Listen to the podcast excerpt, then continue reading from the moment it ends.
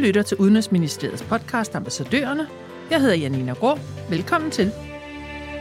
Her kommer den 6. særlige corona-udgave af Udenrigsministeriets podcastserie Ambassadørerne.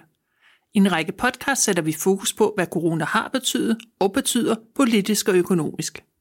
Vi kommer også konkret ind på markedsmuligheder på nogle af de markeder, der er ved at lukke op, og vi kommer ind på den danske coronahjælp til nogle af verdens mest sårbare. I denne serie ser vi på lande i både Asien, Nordamerika, Afrika, Sydamerika og Europa. Denne gang er det USA, der er i fokus, og vi taler med den danske ambassadør, Lone Visborg. Og velkommen til dig, Lone Visborg, som er med på en telefon fra den amerikanske hovedstad Washington. Tak. Hvad er den aktuelle situation i USA her og nu på coronafronten? Altså USA har været hårdt ramt, øh, det er der ingen tvivl om. Vi har mere end 2,1 millioner smittet herover og 116.000 er døde. Øh, og øh, det går fremad, men der er jo et stykke vej øh, endnu, må man sige. Øhm, sådan på landsplan, der toppede smitten i starten af april, men der har været stor udsving øh, fra delstat til delstat. Det er jo et stort land, det her. Øh, og desværre har vi så også set her på det seneste tegn på, at, at der nogle steder begynder at være stigninger i smittetallene igen. Øh, vi har faktisk set i mere end 20 delstater, har der været en øget øh, smittespredning over de seneste 14 dage. Øh, det gælder stater som Washington State, øh, Florida, Texas og North Carolina. Øhm, og det kan selvfølgelig til dels forklares med, at man er blevet bedre til at teste, men der er altså også frygt for, at, øh, at der kan være tale om en anden bølge, eller måske snarere, at man ikke øh, helt har fået styr på første bølge endnu. Hvor langt er man ved genåbning af samfundet generelt i USA? Altså alle stater er begyndt at åbne op, men, øh, men der er meget stor variation. Vi har nogle stater, som faktisk stort set er helt åbne, som f.eks. Texas, øh, Georgia, Florida, og så har vi øh, andre, hvor, øh, hvor man kun har åbnet lidt. Her hvor jeg bor i, i Washington øh, D.C., øh, der er, er vi kun i, i første fase af genåbningen, og der er der, altså det man kan, det er sådan, man kan tage på fortorvsrestaurant, og man kan gå ned og blive klippet, det er stort set øh, det. Øh, og de fleste steder, der skal man øh, bære, bære maske eller mundbind, når man for eksempel er i, øh, er i butikker øh, eller, eller lignende. Hvad med for eksempel skoler? Er de åbne eller lukkede? Ja, det er igen med stor variation. Altså her i DC, hvor jeg bor, der, der er de stadigvæk lukket og vil forblive lukket til på den anden side af sommeren. Øh, men andre steder har, har man åbnet op, så der er meget store kan du sige, regionale forskelle. Øh, nogle steder tror jeg, man vil sige, at man er tilbage til noget, der ligner normal situation, bortset fra, at folk jo øh, prøver at holde afstand og har, har mundbind på. Og andre steder, der, der ligner det mildest talt ikke noget, der er normalt. Øh, og det gælder blandt andet her, hvor jeg bor. Hvis vi maler lidt med den brede pensel, hvad så er de økonomiske og politiske følgevirkninger af covid-19? Altså, der er ingen tvivl om, at økonomien i USA har oplevet en kæmpe mavepuster. Altså, man kom fra en, en situation med en historisk lang periode med vækst, uh, helt tilbage fra finanskrisen i 2008-2009, og med historisk lav ledighed. Og nu er, er man sådan røget i den modsatte øh, grøft, kan man sige. I første kvartal var væksten på minus 4,8 procent, øh, og vi ved, at andet kvartal også bliver slem. Øh, og så har man jo lige pludselig teknisk set en recession. Øh, og vi har mere end 40 millioner amerikanere, der har søgt om, om arbejdsløshedsunderstøttelse. Øh, og øh, så, så det ser slemt ud. Så har, så har man vedtaget massive offentlige hjælpepakker, som har hjulpet noget. Øh, og, øh, og på det seneste, så er der altså små tegn på, at økonomien går bedre. Det er klart, det er så fra et lavt udgangspunkt. Øh, men jobtallene i maj var bedre end, øh, end frygtet. Øh, og senest så vi øh, her de sidste par dage en stigning i omsætning i detailhandlen.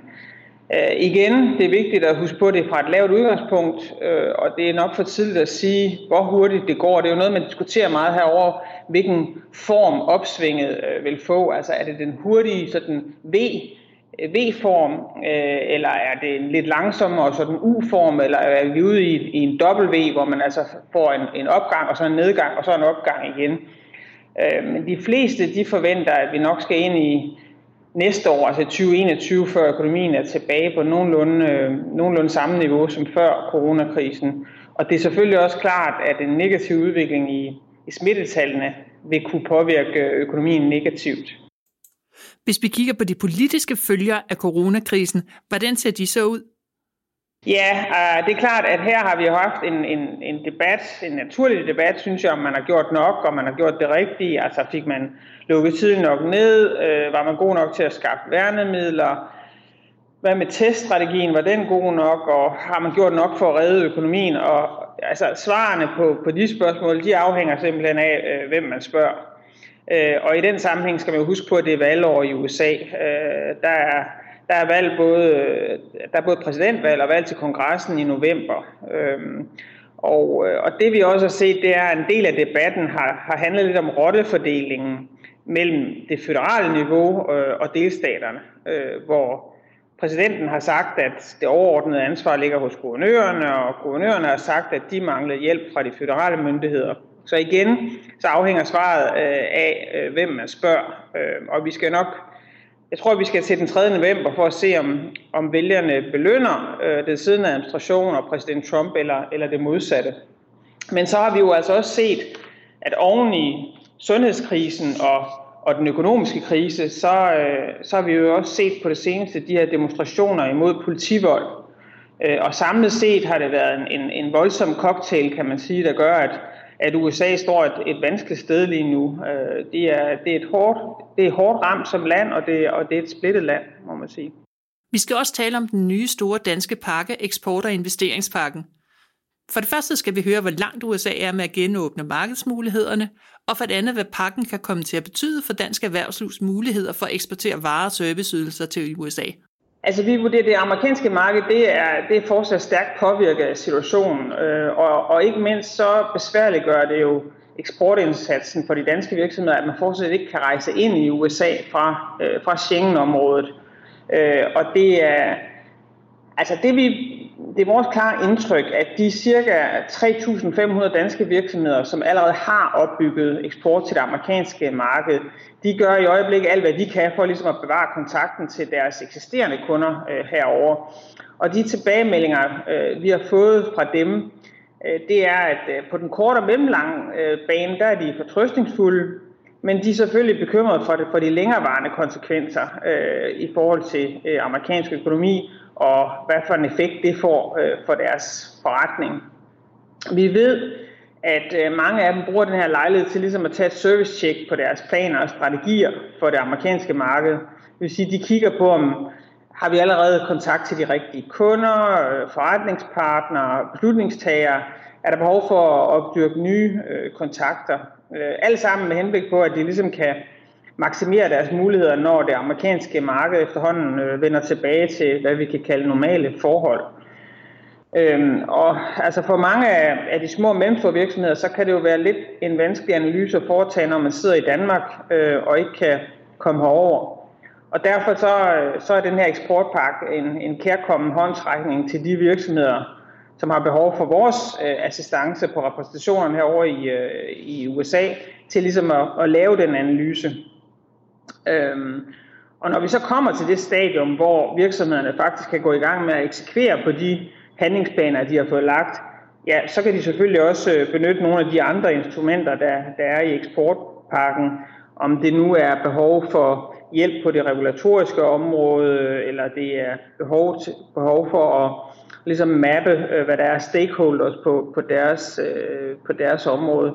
Øh, de instrumenter indgår også i eksportpakken og vil være, være til rådighed, øh, når mulighederne åbner sig op for det.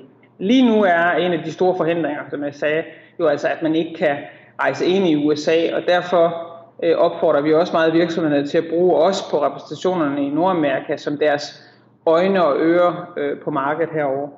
Har I planer om at lave virtuelle fremstød, som man hører visse andre steder fra?